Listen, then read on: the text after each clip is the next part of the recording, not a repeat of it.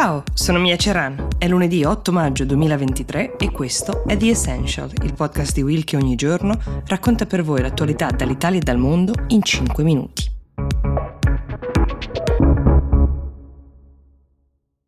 Come tutti ormai saprete, sabato scorso Carlo è stato ufficialmente incoronato re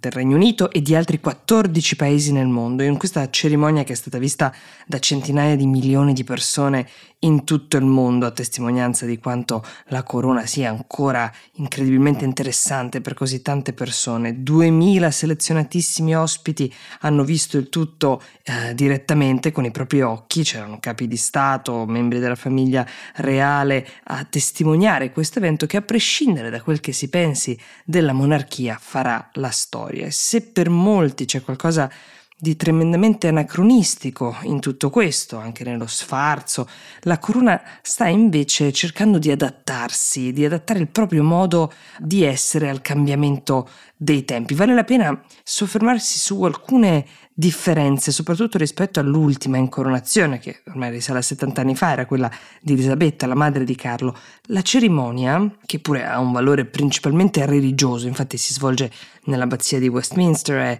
è uh, officiata dall'arcivescovo di Canterbury perché il re e la regina sono a capo della chiesa anglicana di fatto, è stata lievemente modificata nei testi per un tema di inclusione. La formula canonica che vuole il monarca capo e protettore del credo cristiano protestante è stata cambiata per renderlo protettore sì del credo protestante, ma anche difensore di ogni credo, dettaglio piccolo ma di sostanza. Questo cambiamento dei tempi era anche molto ben incarnato dalla presenza del primo ministro del Regno Unito, Rishi Sunak, di religione hindu, che leggeva dei passaggi della Bibbia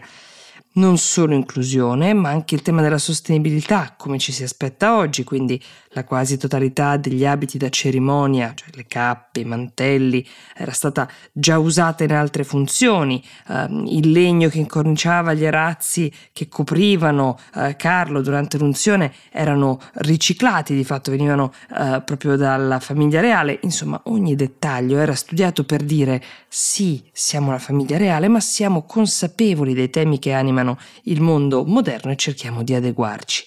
Carlo storicamente ha avuto sempre un indice di apprezzamento non eccelso nei sondaggi, mai alto quanto quello di sua madre, però questi sondaggi che vengono fatti regolarmente per sondare l'umore del popolo britannico rispetto alla corona, mh, mm, ha saputo in realtà farli alzare poco a poco. C'è chi sostiene che dopo la Brexit la corona sia di fatto diventata un collante tra dei paesi ormai anche molto distanti politicamente, pensate alla Scozia che intanto sulla Brexit aveva votato per restare in Europa e sogna l'indipendenza, almeno una parte del paese, e nonostante ai cittadini costi mantenere la famiglia reale, il che li rende sicuramente non simpatici, questa polemica è tra l'altro um, resa sempre attuale da alcuni media, come ad esempio il Guardian, che si sforzano di uh, fare inchieste, di ricordare sempre quanto costi uh, la monarchia ai cittadini, in fondo il ricavo ottenuto dal turismo che la corona genera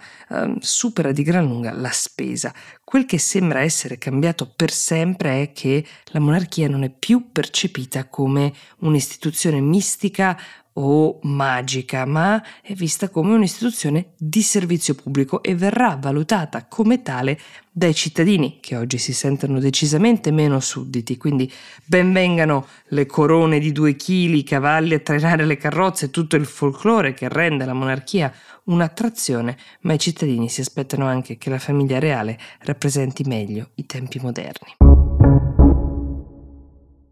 Ricorderete forse il nome Zaporizhia, questo luogo che ospita la più grande centrale nucleare ucraina, ma anche d'Europa, è sotto il controllo dei russi da mh, mm, pochissimo tempo dopo l'inizio del conflitto. Molti hanno temuto più di una volta il disastro nucleare, in particolare perché le interruzioni di energia elettrica, causate anche da uh, alcuni bombardamenti, hanno rischiato di mandare in tilt gli impianti di raffreddamento. È un'operazione necessaria quella del raffreddamento per la gestione in sicurezza di una centrale nucleare di quel tipo. Da questa centrale, lo ricordiamo, dipende il 20% dell'energia ucraina. Qual è la notizia e qual è l'aggiornamento? Uh, mentre si è continuato a combattere intorno nei mesi successivi e non si è mai riusciti a creare un perimetro per mettere in sicurezza la zona, a lanciare l'allarme è Rafael Grossi, è il capo dell'Agenzia Atomica Internazionale, che a sua volta fa capo alle Nazioni Unite, che ha molte persone sul posto che hanno riferito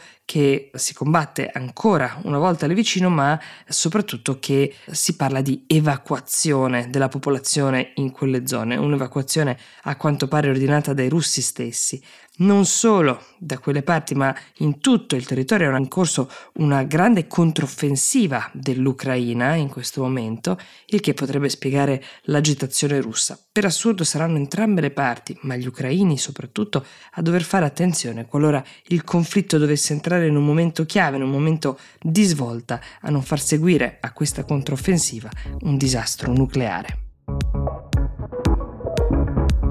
The Essential per oggi si ferma qui, io vi auguro un buon inizio settimana e vi do appuntamento domani.